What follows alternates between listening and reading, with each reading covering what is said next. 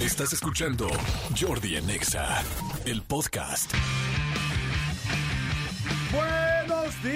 Días, muy buenos días. Es miércoles, es miércoles 2 de agosto, señores. Ayer ya lo dijimos, arrancó el mes, ustedes ya lo saben.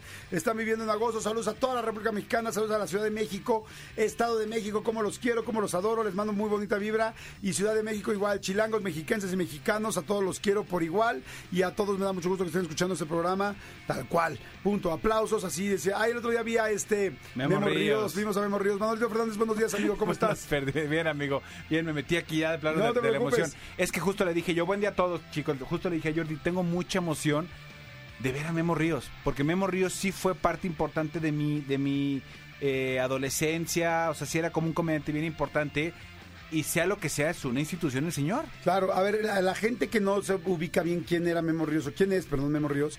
Memo Ríos es un comediante que se dedica principalmente a hacer como versos eh, con chistes. Sí, como- Eh, más que contar chistes, fíjate, más que contar, sí, chistes, él hacía estos versos y la verdad muy divertidos y también como que diseccionaba las palabras. Sí, ¿no? como coplas. Ajá, hacía como coplas y luego hablaba una palabra y una palabra, pues les daba como otro significado chistoso, depende cómo los dividía con sílabas.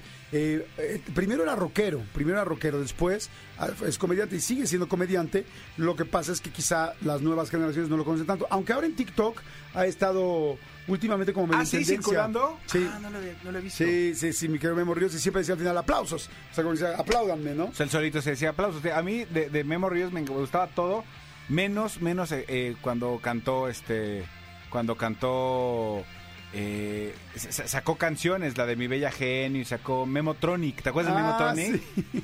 Es- esas canciones sí, la que ahí sí no me encantaban. Tenía una que se llama Pedro Infante no ha muerto, Pedro ¿no? Infante murió. Murió. Pedro Infante murió. Pero es que en realidad era como un poco un este. Una parodia. Sí, una parodia de que en esa época estaban todas las canciones como de tecno y de industrial, así le llamaban a la música Aquí industrial. A ver, vamos a ver. La, a ver, buenos días a todos, bienvenidos al programa, va a estar muy bueno el programa. Tengo invitados, tenemos regalos, tenemos muchas cosas, este, vamos a echar relajo, nos vamos a divertir. Ya saben, es miércoles, es miércoles, estamos a la mitad de la semana y bueno, hoy con más razón que nunca queremos que, que se la pasen bien porque sí, siempre es pesadito el miércoles, ¿no? Es como de, "Ugh", ya estás como que, ya arrancó la semana, pero ya quieres que acabe. Entonces, este, para que llegue el fin de semana. Sería bueno ese asunto de que hubiera un día más de fin de semana, ¿no? Que fuera viernes, sábado y domingo y trabajar lunes, martes, miércoles y jueves. Sí, o también sería bueno eliminar los lunes. Entonces sería eh, que el fin de semana sea sábado, domingo, lunes. Ajá, Se trabaja martes, miércoles, jueves y viernes. ajá. Eso estaría bueno también. Muy bien. Jordi en Exa. Hoy es día del sándwich de helado. Como el, ok, como O sea, el helado, pero ya saben, el sándwich, el que es así, sándwich, sándwich. Sí, sí, sí. Este, fíjense, ahí les va. No se sabe exactamente la persona que los comenzó a hacer o a vender, pero fue en Nueva York. En Nueva York hay una zona que se llama Bowie. ¿La ubicas? Que es así, B-O-W-E-Y. Es este, pues sabes que hay diferentes distritos, ¿no? Bueno, no sé si se llaman distritos. Sí, son distritos. El de Meatpacking District. A mí háblame eh, de la Roma, de la Condesa, De las alcaldías. Iztapalapa, Cuauhtémoc, Tuyehualco, Mil- Chalco. Milpalta. Milpa- ay, Sí. Milpalta, que Milpalta, Xochimilco, sí. Coajimalpa. Háblame de aquí del Metro Popotla, Amigo, pues bueno. de- del Metro Coyoacán. Clavería. Oye, ¿sí has, has estado en el Metro Clavería o no? Sí, varias Sí, veces. varias veces. No hay Metro Clavería, güey. No, no, no, pero, Es clave, una- pero clavería de metro. De la clavería. de- No, oigan, este. Bueno, hay, hay una zona que se llama Bowie, bueno, que es un distrito, este, en Nueva York, y ahí empezaron a vender los primeros helados, eh, bueno, sándwiches de helado. Ok. Originalmente los hacían solamente eh, de vainilla, de, de chocolate, y luego los mezclaron. ¿Te acuerdas que es el famoso, como, ¿cómo se llama el que es vainilla y chocolate?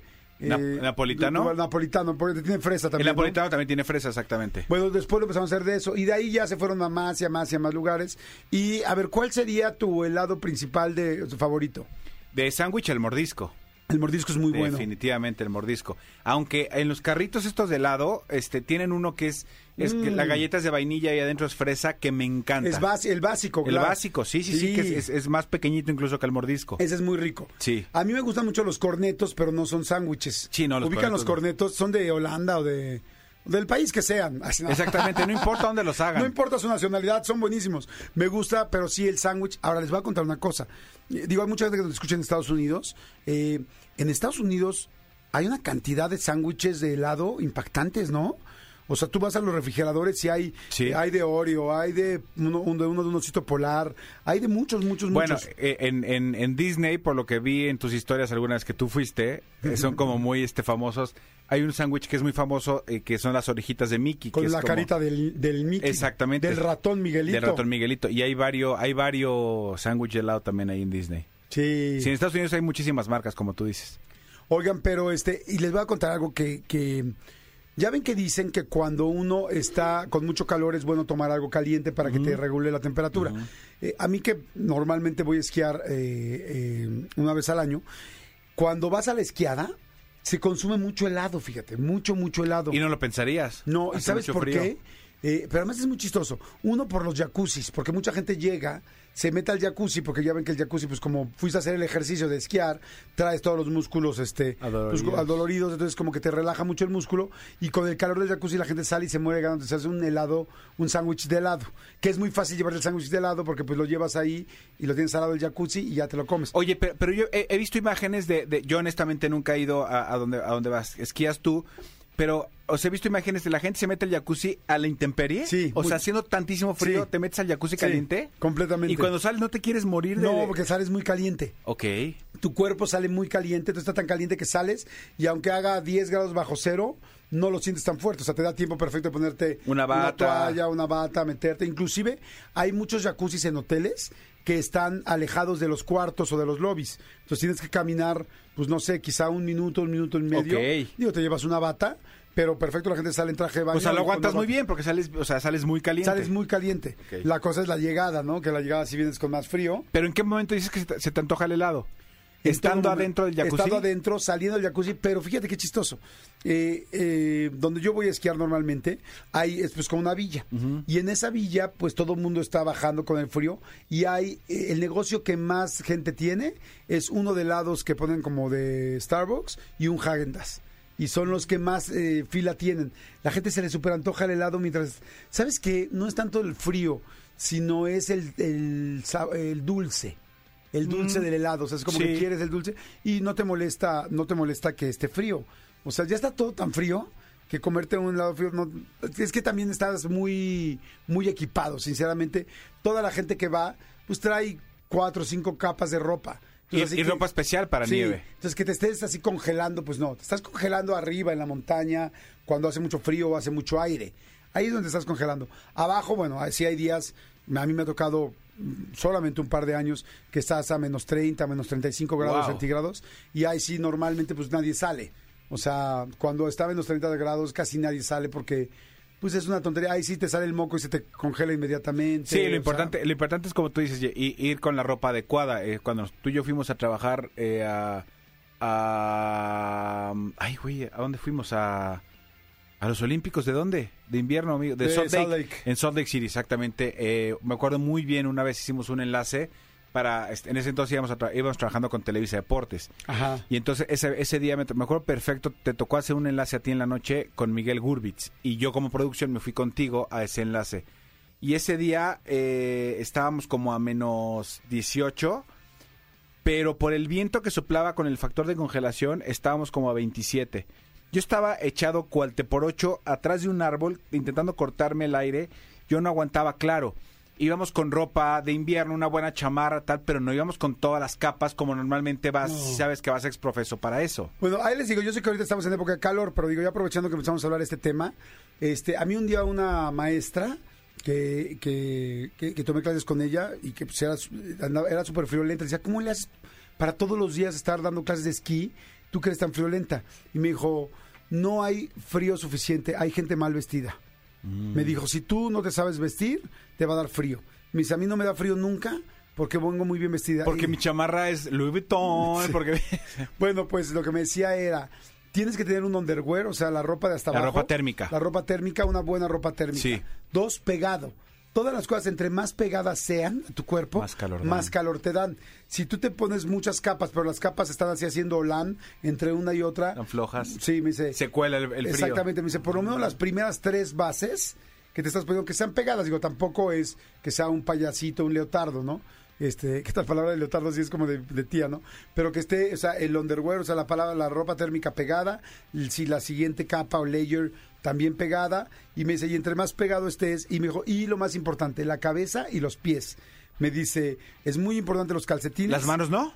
Eh, no me dijo de las manos, me dijo, digo, las manos son tremendas porque las manos se te congelan los dedos, como son las extremidades más chicas y más delgadas, son las que se te gangrenan y se te pueden, no sé si caer sea la palabra correcta, pero las que puedes perder. O sea, sí las manos son muy importantes, los dedos de las manos y los pies son las primeras que se te caen, pero este, bueno, que se te gangrenan, pero eh, lo que te decía es, los pies y la cabeza es muy importante porque por ahí se controla. Entonces, o arriba tener una buena capucha, en los pies tener unos buenos calcetines y con eso vas muy bien. Pero si traes los calcetines medio mal y tal, entonces te va a estar metiendo el frío por ahí. Entonces digo, no sé, alguna vez me lo enseñó y sí, ¿eh? cuando me hace mucho frío me fijo mucho en esos detalles y sí estoy mucho más caliente. Y claro, las manos sí son tremendas, o sea, tienes que cuidarte las manos full. Sí, yo, yo, o sea, yo me acuerdo, eh, de, la, la vez que más frío he pasado en mi vida fue ese día, ese día contigo en ese enlace. Y luego un año nuevo que también lo pasé, lo pasé en Nueva York con, con mi mujer, todavía no, está, no estábamos casados, pero lo pasamos allá. Y me acuerdo perfecto que yo no entendía el, la importancia de comprar orejeras. O sea, ¿orejeras para qué? ¿Con que me baje el gorrito? No, no, no, no. Cuando te pega el viento de frente, si no traes, eh, no gogles porque no ibas esquiando, pero si unos lentes, orejeras, este, cuellera y, y un, y un- un sombrero, teniendo la cabeza caliente, gran parte de tu cuerpo se regula y se calienta. Sí. Entonces sí, sí está muy cañón. Oye, aquí dice este Omar Zamora, dice, tomar algo caliente antes de salir al frío es algo que también ayuda muchísimo, sí estoy de acuerdo. Sí. O sea, cuando tomas algo caliente, pues todo tu Sudas. cuerpo por dentro Sí. se calienta, así por supuesto es como de, ah, me hacía falta algo caliente, ¿no? Pero bueno. Exactamente. Oigan, bueno, señores, seguimos aquí en Jordi Nexa, feliz miércoles, miércoles 2 de agosto, estamos arrancando el mes con todo, buena vibra, y bueno, ¿qué tal que les hablamos del frío? Hoy cuando más, más, más calor hace. Regresamos. Jordi en Exa. Me pueden poner música, fíjense nada más. Me pueden poner música de juglar, de historia o de castillo o de feudo lejano o de un terruño lejano de Europa en un, con un eh, castillo grande, por favor. No está fácil lo que pedí, ¿eh? Yo le agradezco al Serpentario ser tan profesionales de entrada para poder estar uno, dos, tres, cuatro, cinco, seis, siete, ocho personas, ocho personas en el mismo lugar, no siete, perdón, siete, en el mismo lugar y este porque pues evidentemente los cuerpos despiden ciertos olores que se conjuntan en el Serpentario, pero el Serpentario es muy feliz y eso me da muchísimo gusto. Suéltame por favor la música feudal.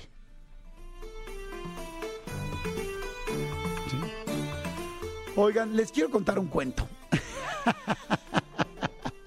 Son las 10 de la mañana con 22 minutos y les quiero contar un cuento que me, que me gusta mucho y que me hace mucho sentido y que me lo no, me hizo favor de contárselo a mi novia Ariadna Pulido, una gran psicóloga que quiero mucho, es una de mis mejores amigas. A su vez me lo contaron a mí y ahora este, este, pues, se los quiero contar yo a ustedes. Sube a la feudalización, por favor. Gracias. Bueno, es un cuento donde eh, es un rey. El rey, pues ya lo saben, imagínense, pues ahora sí que una persona que es el patriarca de todo ese, de un pueblo muy grande, de una zona muy grande, con muchísimo dinero, con muchas cosas, con muchas facilidades para vivir la vida. Y entonces tenía pues un cortesano, una persona ahí que le ayudaba pues, a trabajar, un empleado que le ayudaba a trabajar, que, que trabajaba para él, ¿no? Y entonces este cortesano todos los días eh, se aparecía en la mañana saludando, venía cantando, venía chiflando, venía así con esta musiquita, venía contentón, se ponía a hacer sus cosas, alegre, saludaba a todos y todos feliz, todo feliz y contento, ¿no? Entonces de repente el rey decía, pues este cuate, ¿por qué está tan feliz, no? Este güey siempre llega chiflando y cantando y, y contento. Entonces un día lo llama y le dice, oye, quiero que me digas cuál es tu secreto. Y le dice, ¿de qué, su majestad? De que llegas todos los días feliz y contento y alegre. Y le dice, pues ¿cómo? Este, no, no, pues muchas gracias por preguntarme, pero no, no, no tengo ninguna, ningún secreto. Y a ver, no estés jugando conmigo. Yo soy el rey y en este momento te corro y meto en un problema a toda tu familia, a todo el mundo. O sea, yo soy el rey de todas estas tierras y de todas, de todo lo, literal, de todo lo que alcanzas a ver con tus ojos. Yo soy el dueño. Evidentemente el rey no la pasaba bien. los días estaba enojado, estaba triste, estaba molesto, estaba irritable. Y entonces este dice, quiero que me digas tu secreto. Dice, es que no tengo ningún secreto, señor, le juro que yo pues nada más estoy aquí, pues llego a trabajar feliz, contento con usted, le agradezco que me dé trabajo. No, no te hagas güey, cabrón. O sea, dime por qué eres tan feliz. O sea, ¿cuál es tu secreto para ser tan feliz? Señor, pues es que no hay ningún secreto, pues yo estoy muy agradecido porque pues tengo trabajo con usted, porque me deja limpiar aquí toda esta zona del palacio, porque tiene a mi familia viviendo en una de las casas que se pueden, de, los recintos que, que, ustedes dan como, pues como, como reyes, este, porque pues tengo a mis hijas y, y, pues porque tengo chamba y vengo y hago mi trabajo y, y pues por eso, le dijo, a ver, no te hagas, dime la verdad, si no te voy a mandar a decapitar en este momento quiero que me digas cuál es tu secreto. dice, Señor, su majestad, es que si le digo algo, le voy a estar inventando algo. No tengo nada más que lo que le estoy diciendo. O sea, verdaderamente no tengo nada. Y le dice, ¿sabes que ya me hartaste? Lárgate de aquí antes de que llame al verdugo y, y verdaderamente te mate. Total que bueno, pues ya se va, el otro pues todo asustado y sacado de onda. Y el rey se queda pero enojado en serio, ¿no? Así de esas veces que te quedas encabritado de, ah, este cuate me está viendo la cara o no, sí, con esa duda. Y entonces llama a uno de sus, este, llama a uno de sus personas, de sus personajes sabios, ¿no? De las personas que tienen su consejo que ayuda, al más sabio de todos. Y le cuenta la historia, le dice, oye, ¿qué onda este cuate llega todos los días feliz y tal? O sea, nosotros todos estamos aquí y yo quiero saber qué hace para estar tan feliz. Entonces le dice, ah, dice, no, lo que pasa es que tu empleado tu cortesano no está en el círculo. Dice, ¿cómo que en el círculo? Sí, es que tú estás en el círculo, yo estoy en el círculo. Hay mucha gente que está en el círculo y pues por eso le cuesta tanto trabajo. No es que no sea feliz, es que es que no sabe, o sea, generalmente se genera mucha tristeza. Y dice, ¿cómo? Dice, a ver, no, a ver, explícame, quiero que me expliques bien, si no también te voy a correr a ti, cabrón. Y le dice, mira, vamos a hacer algo, vamos a hacer un experimento. Vamos a meter a tu cortesano del círculo. Sí, eso quiero. Haz lo que sea, pero no, no, soporto verlo tan feliz y ver que yo no lo soy.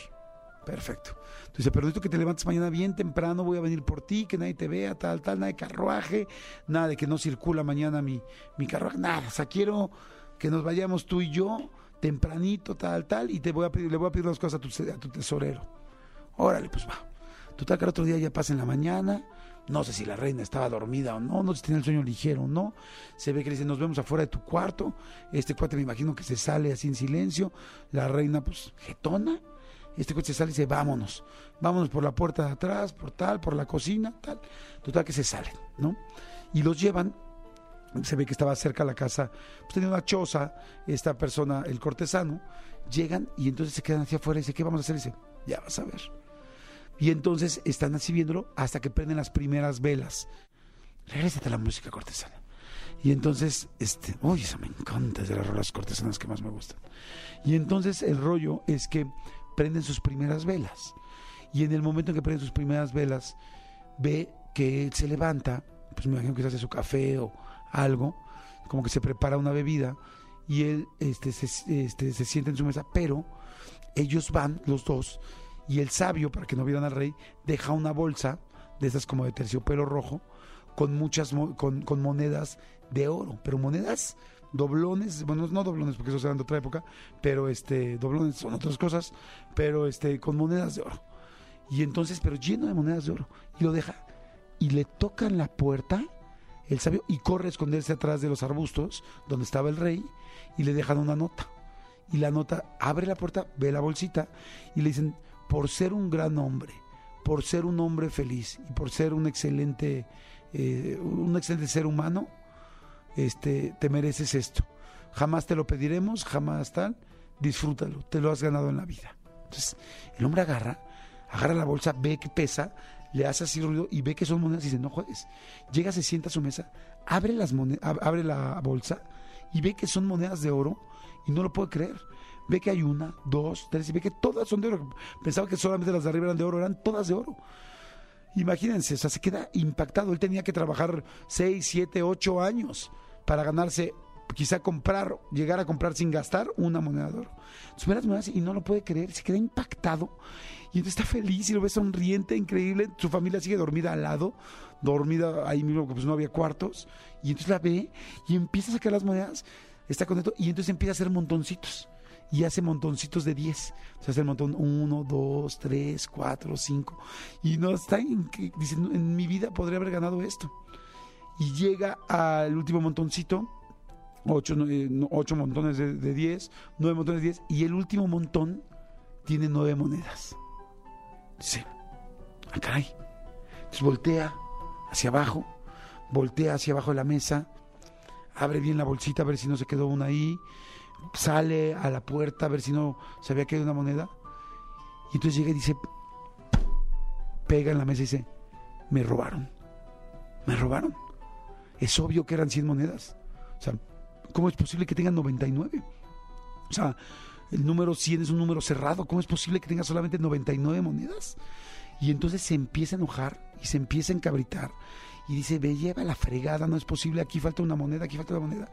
Y empieza y dice, es que no es posible, me robaron una moneda, alguien me agarró una moneda aquí afuera, y se enoja verdaderamente. Y después de enojarse un rato, y los están viendo el rey y el sabio, y entonces dice, está entrando al círculo. Y entonces lo ve súper enojado. Y después, antes de que se levante su familia, agarra y saca una hoja y empieza a escribir con tinta cómo se podría ganar esa moneda para que tenga las 100 monedas y entonces empieza a hacer cuentas y sabe, tenía que trabajar 7, 8 años, pero es que tal, para ganarme la moneda y tener las 100 monedas juntas, y es que no es posible porque tal. Y entonces dice, bueno, y además tengo un chorro de ropa, este, digo, tenía ropa prestada y, regalada, pero dice, ¿para qué quiero cuatro chamarras?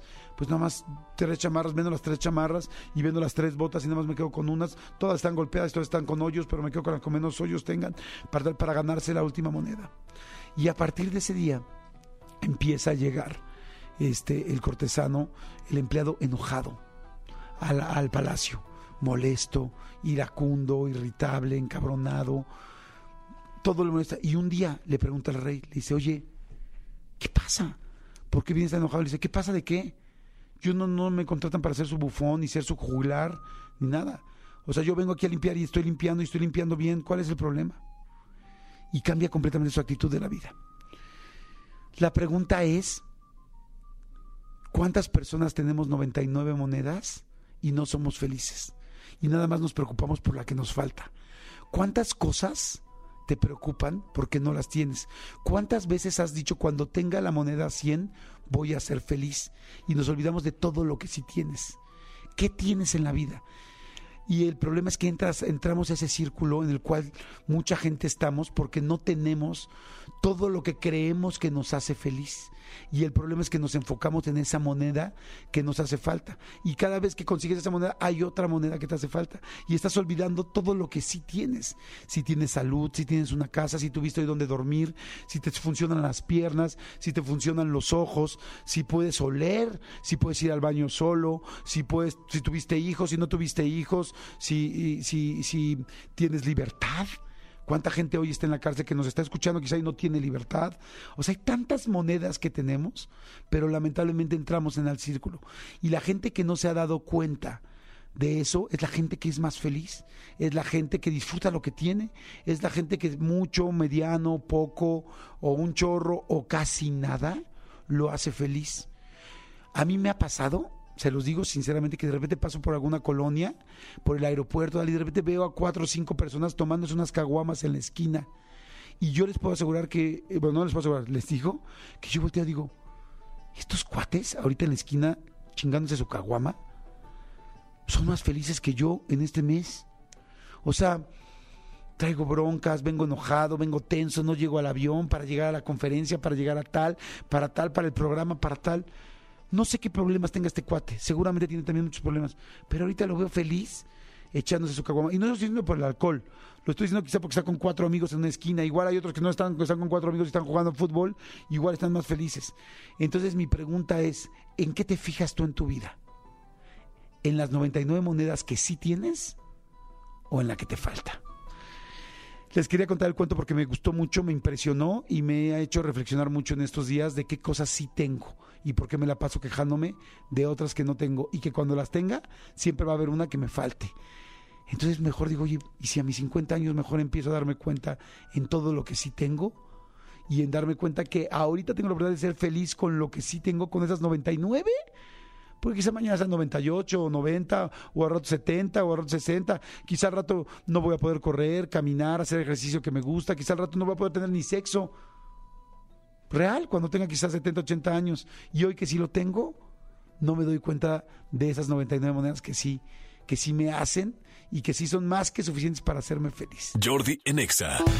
Oigan, pues eh, tengo una entrevista muy interesante con el doctor José Romeo Jr. Castillo Moreno, eh, mejor conocido como el doctor Romeo. Él, este, pues bueno, es, es cirujano eh, plástico, estético, más, es, experto en cirugía plástica, estética y reconstructiva, tiene bueno, muchísimas credenciales, es miembro de la Asociación Mexicana de Cirugía Plástica, Estética y Reconstructiva, así como de la American Society of Plastic Surgery, este, entre otros organismos internacionales, en fin.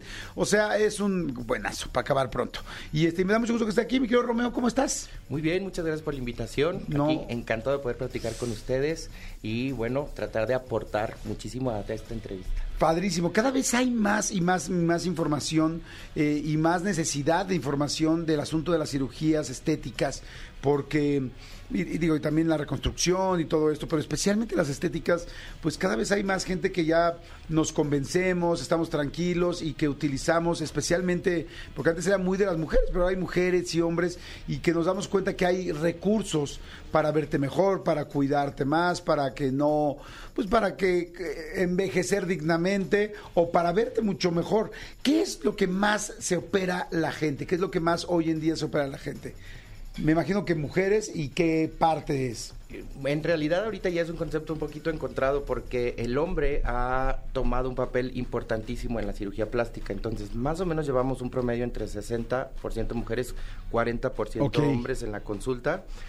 Y cada género lleva sus eh, operaciones en específico, que son las reinas. En el caso de las mujeres, generalmente el aumento mamario, la liposucción son los tratamientos que ellas deciden realizarse. Y en el caso de los hombres, son más cirugías que van hacia refinar un poquito sus rasgos faciales, como la rinoplastía o el aumento de mentón, un poquito mejorar el contorno del óvalo facial y obviamente el cuerpo, ¿no? La liposucción sigue siendo una de las reinas de la cirugía plástica y muy contentos nosotros de poder eh, dar esa seguridad a estos pacientes porque no nada más es envejecer con dignidad, sino también es reintegrarlos a la sociedad y poder hacerlos mucho más útiles eh, en este mundo que está tan competido con respecto a la imagen. Es que sí es, es cierto, tienes razón, porque no, yo pensé como más bien en el asunto de, de- de- del envejecimiento, pero no, no, no.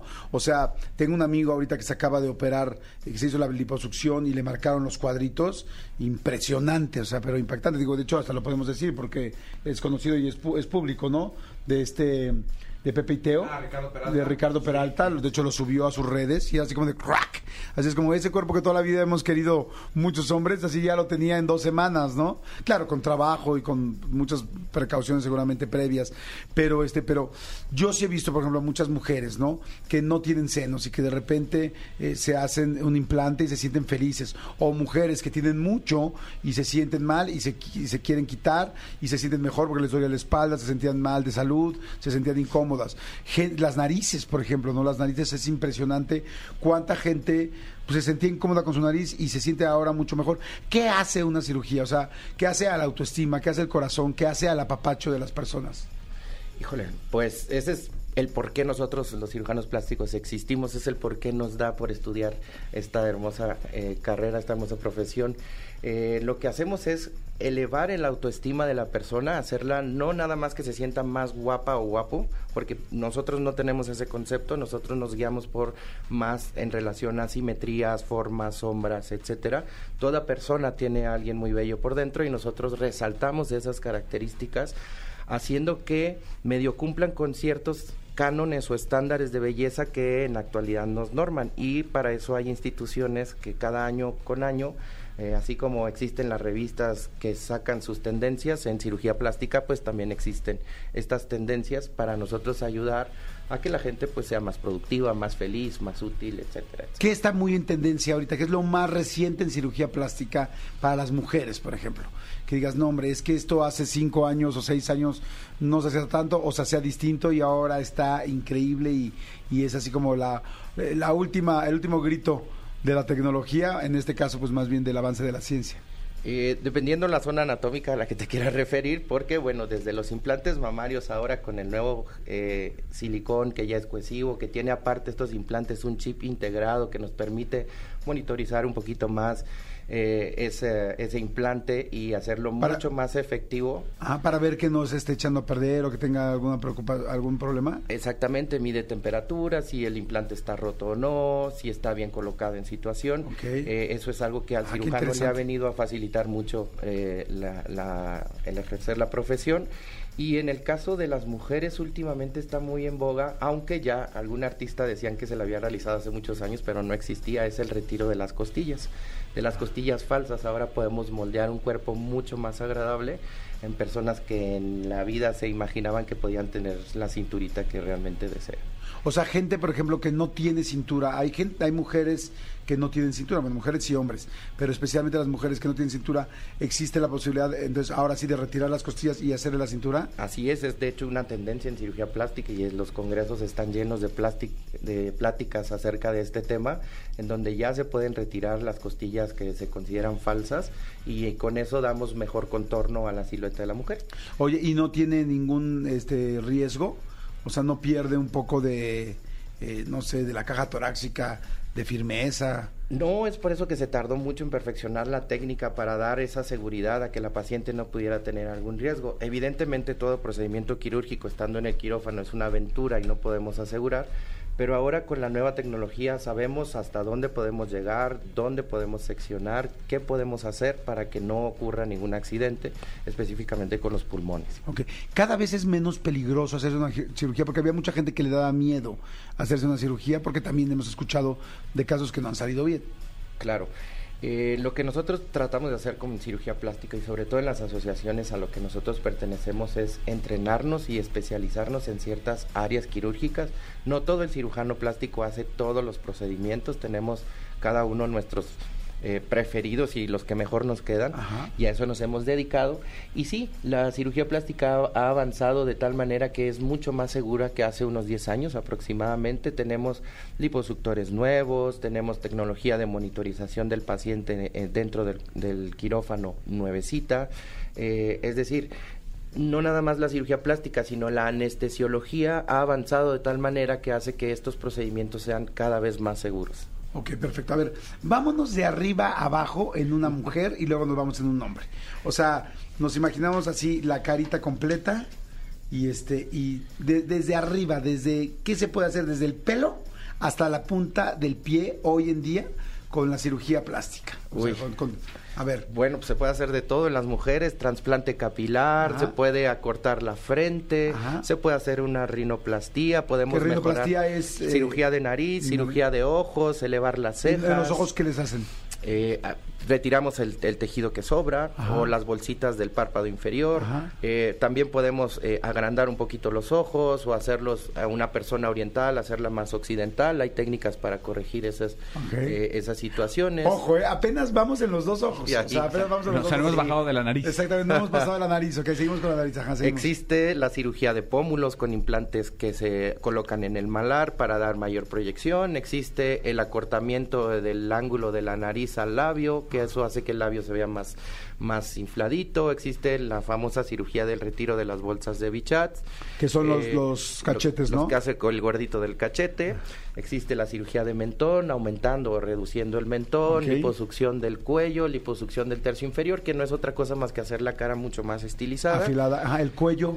El cuello, pues eh, la cirugía de cuello, que es nada más levantar y hacer lo que no se vea tan envejecido. O que subirlo así como, como alargarlo, ¿no? Las orejas. Alargarlo, las orejas también las podemos operar haciéndolas más pegaditas al cráneo o dándoles mejor forma o mejorando las señoras que se les ha roto por el arete el lóbulo también se puede reconstruir. Eh, en fin, a los a las personas trans se puede hacer la resección de la manzanita para que se vea el cuello más estilizado. O sea, que no tengan el- la manzanita. la manzanita y ya no las delate ese pequeño detalle. Eh, podemos hacer en la mujer también aumento mamario eh, o reducción mamaria con o sin implantes. Tenemos aparte las liposucciones. y Perdón, las- ¿se hace algo en los pezones? Sí, podemos reducir el tamaño de los pezones y también podemos eh, evertir el pezón a personas que lo tienen metidito y que por más que se lo estimulen o por más que quieran, no lo pueden eh, sacar. Nosotros El famoso pezón que no salta, ¿no? Exactamente. Pezón flojón. Ese, ese que quieres que salte en algún momento, que está haciendo fiesta, tal. por más que le haces, el canijo no despierta. Exacto, no Ni el bebé lo hace. Entonces, eso, eso también existe como procedimiento. En los hombros, axilas, nada.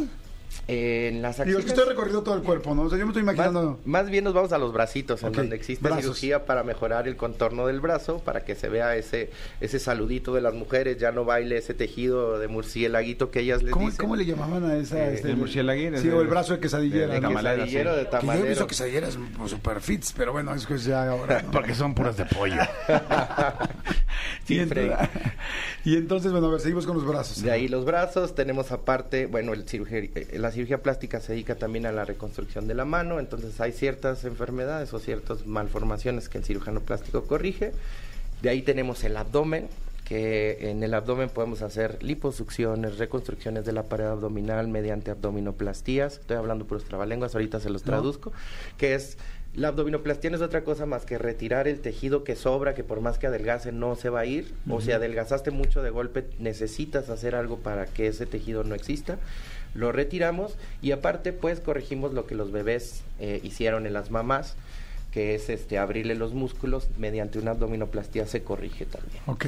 Ahí la puedes marcar en los cuadritos. Ahí ya se pueden marcar los cuadritos, Ahora se hacer pueden la hacer cintura. más cinturita, eh, se puede mejorar la parte de la espalda y de ahí nos vamos a los glúteos donde se ¿Qué de la espalda qué se aumentar. hace? ¿Qué se mejora? Se mejora la espalda baja generalmente para que eh, haga esa pequeña curva sexy que se le ve a la mujer cuando quieres hacer el glúteo. Eh, Ya es entendí muy eso. Perdón que te interrumpa. Sí. Fíjense que yo siempre me ha llamado mucho la atención la, el cuerpo de, la- de las mujeres de color. No digo, ¿qué, qué, es, qué es eso? Dices, es ¿qué es eso con esas nalgas? O sea, realmente dices, güey, qué trasero. Y el otro día, fijándome, dije, ah, es que no solamente es el trasero, sino que además la parte de abajo de la espalda la tienen metida. Exactamente. Entonces, la parte de la espalda baja la tienen hacia adentro y luego las pompis grandes hacia afuera.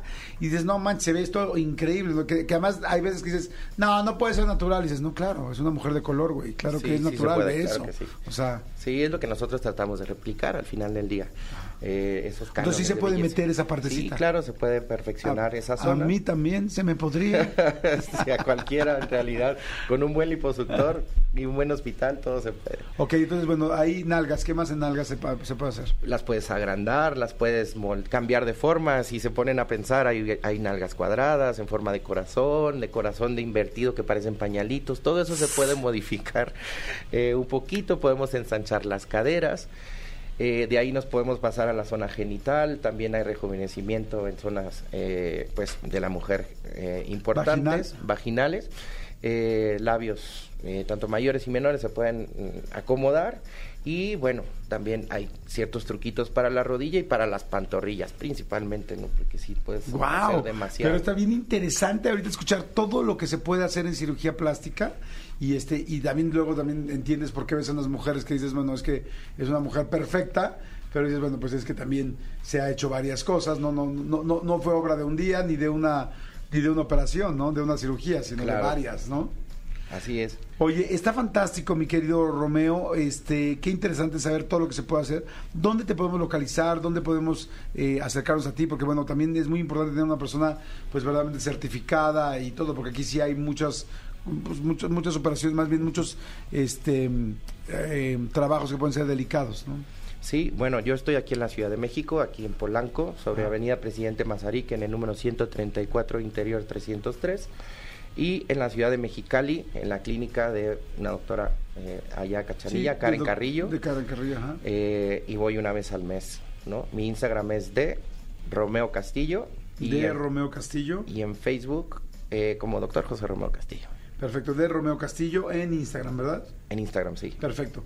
Pues muchas gracias, mi querido Romeo. Bien interesante, ya subimos un poquito más de qué es lo que está pasando en la industria de la cirugía plástica y en estas actualizaciones. Ahora sí que actualicen el software de que hay muchas cosas nuevas que puedes hacer. Gracias, Romeo, muchas gracias. Muchas gracias a ustedes por la invitación. Perfecto, pues bueno, gracias, mi querido Romeo, muchas, muchas gracias. Jordi en Exa. Seguimos, seguimos aquí en Jordi Nexa y está con nosotros Hugo Corona. Y la gente dice, pero ¿cómo? ¿Qué? Hoy es día de Hugo Corona de Peris para la banda. No, hoy es día de Movie Camp, que nos está diciendo ahí dando recomendaciones todos los días de qué ver en este verano. ¿Estás así, amigo? Así es, durante estos días les vamos a dar recomendaciones para que vean en casa o en el cine, para que también descansen después del Barbenheimer, ya que tengan más opciones ahora sí para ver, y entonces vamos a, a- a empezar con este tipo de, de- de- de especiales. Pueden empezar ahorita, pueden empezar en los programas anteriores, en los que vienen, pero el chiste es que vean todas. Vámonos. Perfecto, órale, vámonos. Entonces, ¿qué arrancamos con la recomendación de hoy? Este es el Movie Cam. En Jordi en Exa. Eh, en Disney, a ver, a- a- evidentemente hay muchas películas que sabemos que están en Disney que son de niños, que son a las, las animadas, que son Pixar, este, Marvel, lo que sea. Pero hay una, hay una, hay una película que en, en su momento, cuando salió eh, en, el cine, eh, como que pasó muy desapercibida, pero la verdad es que la película no es nada mala, es una película de fantasía donde un niño llamado Alex, eh, en esta época actual, ¿no? En, esto, en esta realidad como de mil- 2019 que salió la película, se encuentra con que él es el elegido para desenterrar la espada de, del rey Arturo, lo cual evidentemente le daba como cierta importancia. Es una película fantástica dirigida por, por Joe Cornish, fantástica en el sentido de que es muy divertida y fantástica en el sentido de que es una fantasía.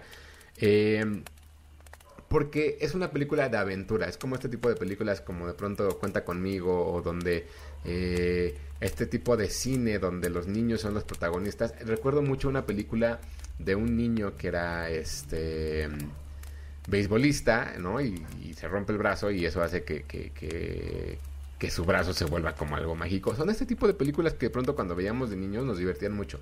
Y creo que Nacido para ser rey es de esas cintas que pasaron sin pena ni gloria en, la, en, la, en, la, en los cines en, México, pero que eran muy divertidas, ¿no? La película era protagonizada por Louis Ashburn y por Patrick Stewart, ¿no? El Sir Patrick Stewart.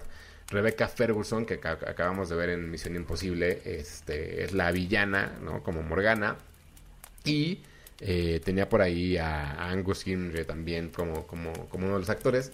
Y la película la verdad es que se vuelve algo divertido, se vuelve una película de acción, se vuelve una película de entretenimiento para niños. incluso durante muchas partes de la película se sienta hasta cierto punto boba, pero es parte del chiste, es parte de la idea que esta cinta eh, refleje ese tipo de humor para que los niños conecten, para que los adolescentes adultos de pronto digamos, ah, qué divertida y que nos recuerden, ¿no? Las películas que, que veíamos cuando, cuando éramos niños y que tenían como esta característica de convertirse en una historia de aventura de la nada, ¿no? O sea, que en un barrio, en un pequeño barrio en Londres te puedas encontrar la espada del rey Arturo y eso desate que tengas poderes, que puedas este, destruir enemigos, que, que lo que sea, son esas aventuras de cierto punto que a mí, por ejemplo, me recuerdan a los Goonies y todo esto. Entonces, esta película está en Disney Plus, la pueden ver ahí y evidentemente la pueden ver con todos sus, con todos sus hijos, si sean pequeños o no. Pero vale mucho la pena, ahí la pueden encontrar para que la revisen. Este está en Star Plus. Este es el Movie Cam. En Jordi en Exa. Buenísimo, ahí está la recomendación, Manolito. Apunta.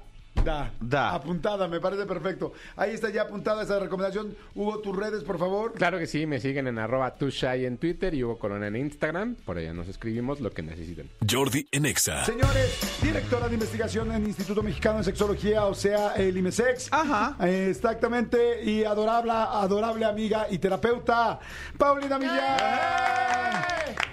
¿Cómo estás, Pau? Pues aquí para hablar de sexo, del buen sexo. Del buen sexo. O sea, yo creo, a ver, ¿Qué sexo? que, no, es muy importante decir esto y creo que alguna vez se los he platicado. Cuando, cuando tú tienes una vida sexual feliz y ni te metes con las demás personas, ni te afecta lo que hacen las demás personas, o sea, como que tienes buena vibra en la vida, ¿cierto? Claro. Pero ya hay muchas investigaciones que lo prueban. No solamente es la persona que tú ves en tu oficina y dices, a este le falta. Sí está comprobado, ya está comprobado. Y hoy justo les traigo una investigación que me pareció muy importante porque hablamos de un tema serio, que además lo juntamos con un tema que no es tan serio, Ajá. pero el tema de la inteligencia sexual. Digo ¿qué es la juntamos inteligencia porque- sexual? sí, bueno, la inteligencia sexual son tres cosas. O Sí, sea, digo, para saber qué más tan allá de la definición. somos, ¿no? Tengo ahí ver, una- sí. Son tres cosas. Uno, eh, una persona con inteligencia sexual puede tener conocimientos básicos de salud sexual. Que garanticen que, mm, digo, que no esté en riesgo esto, su salud. O sea, que sepa que es un condón, cómo se pone, cómo se lo pones a alguien. O sea, una infección o que no todas tienen este Entonces, síntomas. uno, la salud, o sea, saber cu- cuidar la salud. Conocimientos básicos. No me tienen que saber una enciclopedia, lo básico, ¿no? Dos, el autoconocimiento, porque no te sirve de nada saberte una enciclopedia si no sabes dónde, dónde te gusta. O sea, porque hay gente que se queda en la teoría, pero nunca se ha puesto a practicar y entonces no tiene vida sexual tan satisfactoria porque no puede saber, no, para, ni Sí, con no puedes ser un gran corredor mismos. si no tienes tenis. Exacto, me encanta eso. Y la tercera tiene que ver con la capacidad de negociar y comunicar, que esa es otra que yo me topo con la gente que luego ya dice, bueno, ya me conozco ya, pero ahora cómo se lo digo, no vaya a pensar qué va a pensar de mí. Entonces creo que la inteligencia sexual, yo llevo mucho rato estudiando esto y muchos terapeutas y investigadores dicen, esto es- son las tres cosas, si tú tienes esas tres cosas ya lo hiciste en la vida, ¿no? Y hay otros investigadores que han hablado justo y también por ejemplo, la inteligencia sexual, agregado a eso, tiene esta eh, flexibilidad. O sea, que tú te puedas adaptar a una circunstancia que no es ideal. Si algo no sale como tú quieres, pues que te sepas adaptar. Claro. Es muy importante. Ok. Bueno, entonces, justo en el IMSEX nos juntamos con una plataforma de información sobre sexualidad y eh, un poco más relajienta que se llama Ajá. Joy Club. es más relajienta, pero justo esta combinación quedó muy bien. Y eh, entrevistamos a 3.069 personas de toda la República Mexicana. ¿El hombres- 69 es pura coincidencia? es pura coincidencia. Yo cuando lo vi dije, esto me está llamando. y encontramos cosas muy interesantes. Primero, también les preguntamos sobre su vida sexual. ¿no? Claro. Si los fetiches y no sé qué, porque Joy Club tiene mucho esto de que de hablar de fetiches y de BDSM. ¿Saben qué es el BDSM? Sí. Bueno, repetimos para la gente porque me lo preguntan mucho. Como todo esto de dominación, este, sumisión, todo. Amarres. hasta- Ondas exacto. masoquista. Perfecto. Amarres que no son precisamente los del mercado de Jamaica. bueno, fíjense, el 89% dice que le gusta explorar sus fetiches. Ahora, ¿Él? ¿99? el 89. 89. Más hombres que mujeres. O sea, ver las cosas de, ay, que el amor con, hacer el amor con dos personas, vestirse así. Fetiches mu- tiene mucho que ver, y como en esta investigación encontramos, con la ropa, con las Ah. este, medias. la- Luz apagada, luz prendida. Con objetos que, que algo te ponen, los objetos. ¿no? A veces es el, el Ropa, látex, medias, el- látex. exacto, esos Ah, sí. fetiches. Pero Oye, yo sí. Ah, sí, sí, sí, estoy todo en el el mundo 89. tenemos, check. todo el Sí, mundo check. tenemos Fetiche. fetiches. Porque además tenemos fetiches no solo inanimados, sino también animados. A mí me gustan mucho los brazos de los hombres. O sea, yo... Oye, es cuan, cuan, cuan. Todos son Yo bonitos. por eso me los tapo cuando viene. Es que ustedes no entienden, todos son bonitos. O sea, no tienen que ser los brazos de Henry Cavill. O sea, tienen que ser unos brazos varoniles. Es- son ricos, que, Que te te abracen, estrujen. que te, Que te ándale, que te ya. aprieten, que te No truenen la espalda. porque ya dio calor. Ok, 63% dice que le gustan los juegos de rol.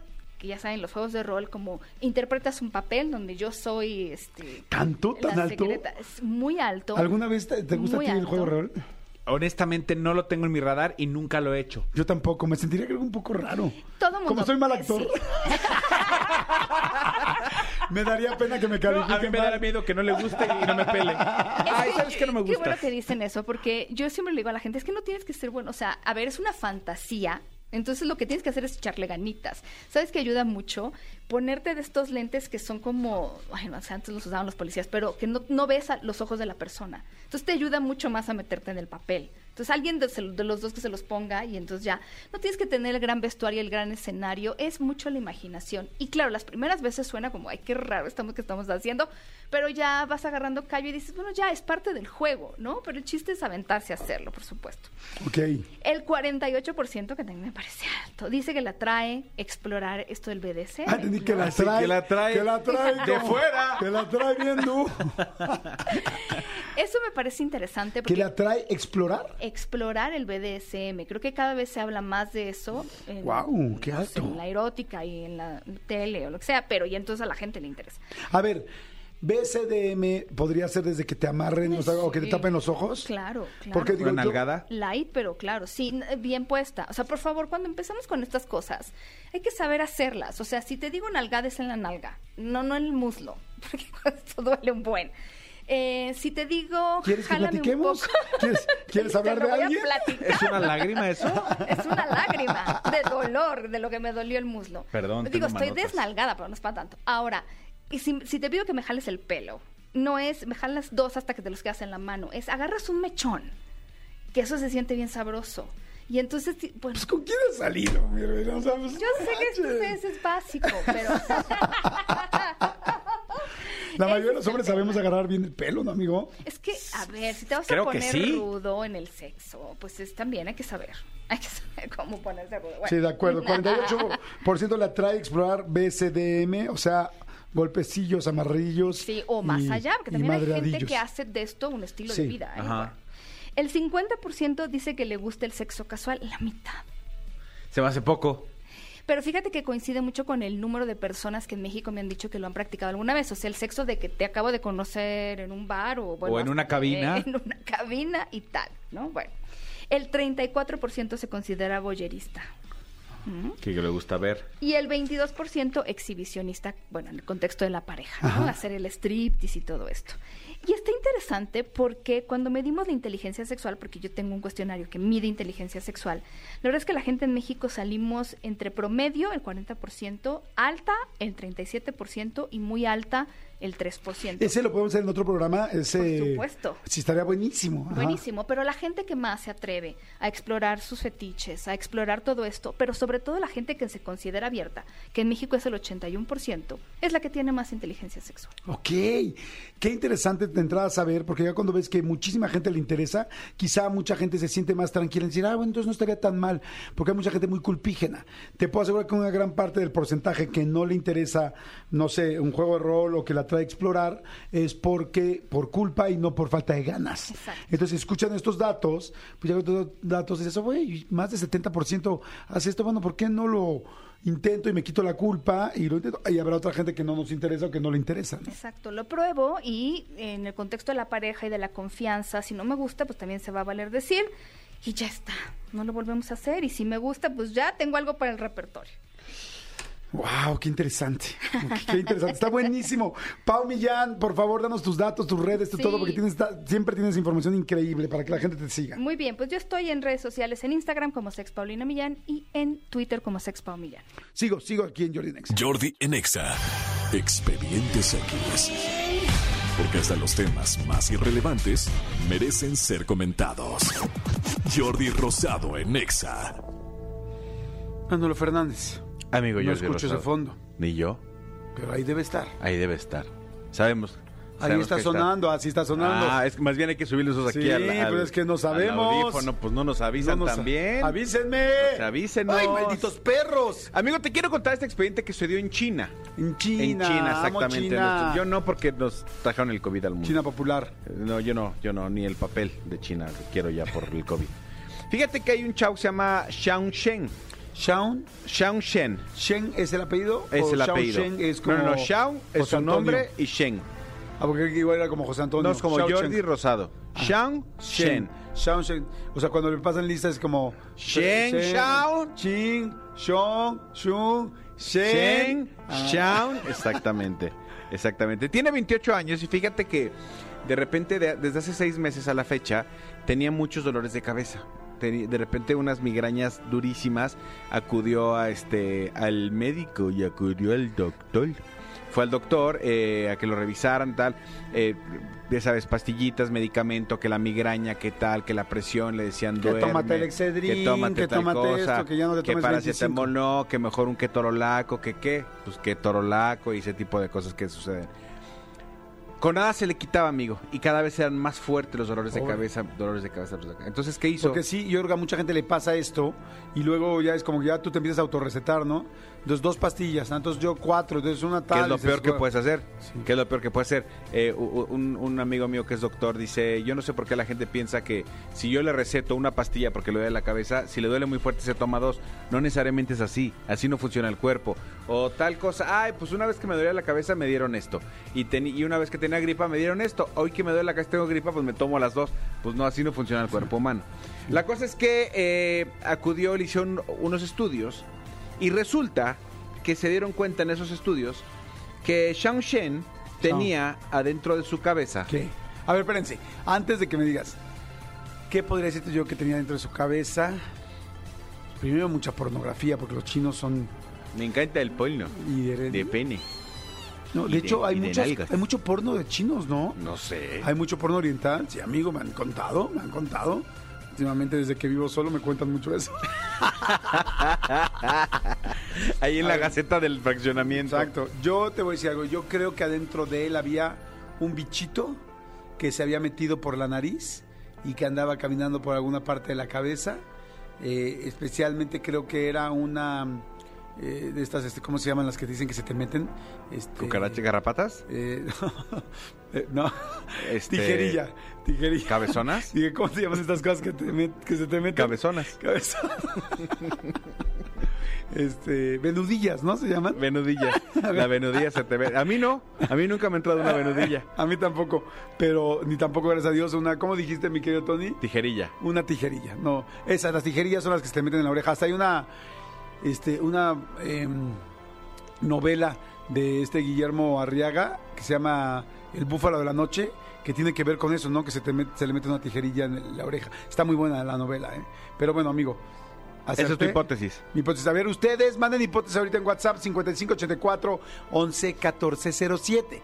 Díganos qué creen que se le metió al cerebro de Shun Shun. Le pasaste el expediente a Jordi, ¿verdad? Eso es trampa. ¿Es eso? Pues sí, amigo. Efectivamente. No se es le metió cierto. una tijerilla por la nariz. No es Y le cierto. caminaba por la cabeza. No es cierto. No, no es cierto. Ah, No, es cierto. No, no, jamás, amigo. No. Ah. Fíjate que, Ay, que, qué bueno. que se dieron cuenta que el güey, después de muchas tomografías y muchos estudios, tenía alojada en el cráneo Ajá. una bala, amigo. ¿Cómo crees? Una bala. ¿Cómo una bala y no se dio cuenta? Tenía ¿Cómo? una bala y no se, y, y- y, pues no lo sabía. ¿Pero qué andaba en malos pasos? No, Andaba- no, no, no, no, no. El güey era un güey tranquilo, tenía un hermano, tal, tal, tal. Entonces, por supuesto, llegaron eh, como eh, procedieron a investigar. Porque, güey, ¿cómo es posible que tengas una bala alojada Sí, en la cabeza? Te preguntan, ¿estuviste en un tiroteo? ¿Estuviste en un Exactamente. intercambio? Pero de- además perfectamente alojada, o sea, dentro de la cabeza no tenía este orificio, o sea, no, Sí, no no- no tenía la herida, la herida de entrada, ¿sabes? Y entonces cuando le preguntan, así que qué estaba pasando, entonces dice que empieza a hacer un ejercicio de conciencia, un ejercicio de recordar, tal, y dice, bueno, bueno, hace, hace, hace 20 años, o sea, cuando yo tenía 8, una vez estaba jugando con mi hermano con una pistola. Una pistola de aire. Y entonces de repente pues estábamos jugando con ella y nuestros papás nos habían dicho, eso no es para jugar. Eso no es para jugar. Déjelo ahí en el cajón. ¡No! Ajá. ¡No! La pistola no. Estaban jugando con ella, se les cayó la pistola y se les disparó. Y entonces él recuerda que cuando se le disparó, pues a él, a él sintió que le pegó en la cabeza. El hermano, dos años mayor que él, le dijo, ¿no van a regañar los papás? O sea, que los iban a regañar los papás. Yo te traduzco el Mm, Sí, chino- gracias. Sí, porque mandarín. no lo estoy entendiendo re bien, pero por Exactamente. Entonces, por miedo a que los papás lo regañaran, no hicieron mayor problema, simplemente empezaron a peinar, o sea, empezó eh, Shang Shen a peinarse diferente para que el pelito tapara el madrazo de la bala. Él pensó O que sea, había- ¿sí entró? entró, pero e- ellos pensaron que había sido un, o sea, que había pegado y, Y se había desviado. Y se había desviado. Entonces empezaron a hacer ese tipo de, de- de cosas, el pelo, usar gorras, usar este gorritos, tal, para que no vieran los papás. Y con el, y con el paso del tiempo y el paso de la costumbre, se les olvidó. Y ya. Y el güey Con los creció. años, claro. 20 años después, empieza este güey a tener unos dolores de cabeza insoportables. Claro, la bala se estaba acomodando y cada vez entraba más, pues el tejido, la, todo se regenera. quién sabe cómo tal, se va tal, moviendo. Y estaba ahí este metida la bala. ¡Qué cañón! Lo tuvieron que operar, por supuesto, para extraérsela. Hicieron algunas investigaciones y sí, lo que dicen, lo que se especula, es que la bala, cuando fue disparada, no giró. Y entonces nada más se quedó ahí. Si hubiera girado, es cuando entra, muy, entra hace, Muy hace- profundo. hace más daño. Que esta no giró, simplemente salió y se quedó alojada en el cráneo y de ahí no pasó. ¡Qué cañón! Qué cañón, fuerte. ¿no? Sí. Jamás me hubiera imaginado. Y ¿sabes qué? Que pensé que quizá había entrado por la nariz, porque luego cuando los niños están Sí, chiquitos, se empiezan a meter muchas cosas por la nariz y ya he oído varios casos de niños que traen allá adentro una Barbie. Sí. ¿No? Digo, no una Barbie, pero sí. Mi hijo se metió una, una Canica, ¿no? una canica por la nariz y afortunadamente me di cuenta en ese momento y se la logramos quitar con unas pinzas de depilar, pero pero cada que lloraba, cada que hacía ¡ah! jalaba aire porque Puta, lloraba, no entraba, entra- no, no, no, no, no, horrible, horrible, horrible. Qué horrible. Sí. Oye, y este, pues sí hay que tener mucho cuidado, qué, fu- qué, qué fuerte, y qué cañón que durante 20 años nunca sintió Nunca la sintió bala ningún síntoma ni se momento. acordaba. Ahora, eh, también yo les digo, chicos, y se los hemos dicho aquí entre, entre broma y broma, no. Háganse, hay que hacerse un chequeo médico periódicamente, o sea, a lo mejor no cada dos meses, pero sí cada año y medio, cada dos años un chequeo general, porque pues uno nunca sabe si de repente tiene un padecimiento, tiene un algo, una tijerilla que se metió por la uretra. Sí. Imagínate. Sí, por ahí. De hecho, ya se los conté la semana pasada, pero yo conocí a dos cuates que eran proctólogos, que uno les conté la semana pasada que había encontrado, a- a- ahora sí que en el recto de un- una persona una pelota de tenis, y es muy normal en la, este, sobre todo en las prácticas gays, eh, de, de chavos, chavos, especialmente hombres homosexuales, que pues eh, pues así como otras como una mujer eh, utiliza la vagina para introducir Sí, diferentes cosas. cosas. pues también muchos hombres, ¿no? Entonces de repente el asunto es que hay que tener cuidado porque se te va, ¿no? Sí. O sea, inclusive hay unos juguetes que nos han traído muchas veces los sexólogos, ¿te acuerdas las sexólogas? Que traen uno que son de bolitas, que es bolita chiquita, un poquito más grande, mediana, grande, grande, grande, porque pues evidentemente en la comunidad gay, eh, pues el- la principal parte donde hay, eh, ¿cómo se llama? ¿Estímulo? Estímulo y terminaciones nerviosas, pues es, es el ano. Entonces va entrando poco a poco esta, pues este juguete sexual que vas, pues ahora sí que se va dilatando poco a poco para que vayan entrando las bolitas, pero en la última parte creo que tiene como un hilo o algo así, para que evidentemente lo puedas recuperar, ¿no? Sí, sí, sí. Pero pues una cosa es un juguete sexual que está diseñado para eso. Anatómicamente. Y otra cosa es una pelota de béisbol o un este mango petacón. Madre Sí. santa, ¿no? Una pelota de boliche. es- no, bueno, eso ya sería, ya, ya tendría que ser una persona. Sí, tengan mucho cuidado. Digo, obviamente, eh, eh, eh, lo que nos comentaban los urologos es que, los proctólogos, perdón, es que eh, sí, preferentemente, no preferentemente, mayormente era gente de la comunidad gay. Sin embargo, pues yo también Sí, conozco mucha gente heterosexual que disfruta mucho su sexualidad, este. Eh, Sí, se puede vía poner rectal, no pasa nada. Pero bueno, nada más, tengan mucho cuidado. Sí, cualquier cosa que te metas, Exactamente, ten mucho salir. cuidado, porque acuérdense que además hay fluidos, entonces estás lubricando. Y entonces cuando lubricas algo se mete y es muy difícil sacarlo. Yo se los conté el otro día de una amiga que tengo que, que perdió un vibrador adentro de su vagina. O sea, no lo perdió. O sea, sabía dónde estaba, pero se eh, era de esos chiquitos de una balita. balita. Y frum, se fue para adentro y no hubo manera de sacarlo. Y fue complicadísimo, que además, como ustedes saben, son muy resbalosos, son muy chiquitos. Más el fluido de la vagina, más échale tres horas con las pilas de esas que duran, duran, duran. Madre santa. Sí, tengan mucho estaba- cuidado, tengan mucho cuidado. Obviamente Sí. aquí echamos relajo, pero sí tengan mucho cuidado. Sí, sí hay que tener mucho cuidado. Y como dices tú, de ambos lados, no importa homosexual, heterosexual, como sea, si tienes sexo anal o vaginal. O sea, si estás metiendo algún orificio, así sea la nariz o la oreja, pues ten cuidado, no se vaya a quedar ahí. Sí, ¿No? aguas, aguas, Sí. chicos. Jordi en Exa. Este miércoles ya se terminó, no de día, pero sí de programa. Ese programa se termina a la una, entonces pues ya estamos rascando y ya estamos rayando. Ya. No soy tonto. Ya, ya, Si ya, no ya. Nos regañan. Ya, ya, ya, Y luego pero- no nos pagan. Pero creo que, que oficialmente eh, en época vacacional, desde el miércoles ya puede romper la semana. Sí, ya. Desde el miércoles ya, ya dices, ay, ya, X, ya mañana es jueves, que ya rompe la semana, y ya el viernes y ya, ya, son vacaciones. ya estuvo. Gracias a todo el serpentario, gracias mi querido Elías y muchas gracias mi querido Ángel, gracias mi querido Alonso que está ahí en la producción ayudándonos. Bien, Alonso, muy bien, Alonso, ¿cómo estás? ¿Todo bien? Perfecto, me da mucho gusto que todo esté muy bien. Gracias mi querida Jo- Joana, Joana Salazar, gracias mi querida Jos, Jos que Cervantes, ¿no? Yo Cervantes, gracias René por estar en las redes sociales y por supuesto, los reyes de este programa, los verdaderos reyes de este programa, los productores, los productores. Sí. Cristian Álvarez y Tony Montoya, que son más especiales que nada. Cuídense de ellos. Si, si trabajan con ellos algún día, cuídense como, tú eres el famoso y legendario productor Cristian Álvarez. Ay, tú eres Tony Montoya, no manches. Dicen que ese es bien perro. De hecho, ya, sí. ya, ya- ya- ya se empiezan a presentar como Cristian Montoya y Tony Álvarez. Sí, exactamente. Sí, ya es como un shipeo Ya doble. es un chipeo doble. Señores, nos escuchamos mañana. Gracias, Manolito. Al contrario, gracias a ustedes. Arroba soy Manolo Fera y los espero. Chao. Chao. Escúchanos en vivo de lunes a viernes a las 10 de la mañana en Exa FM 104.9.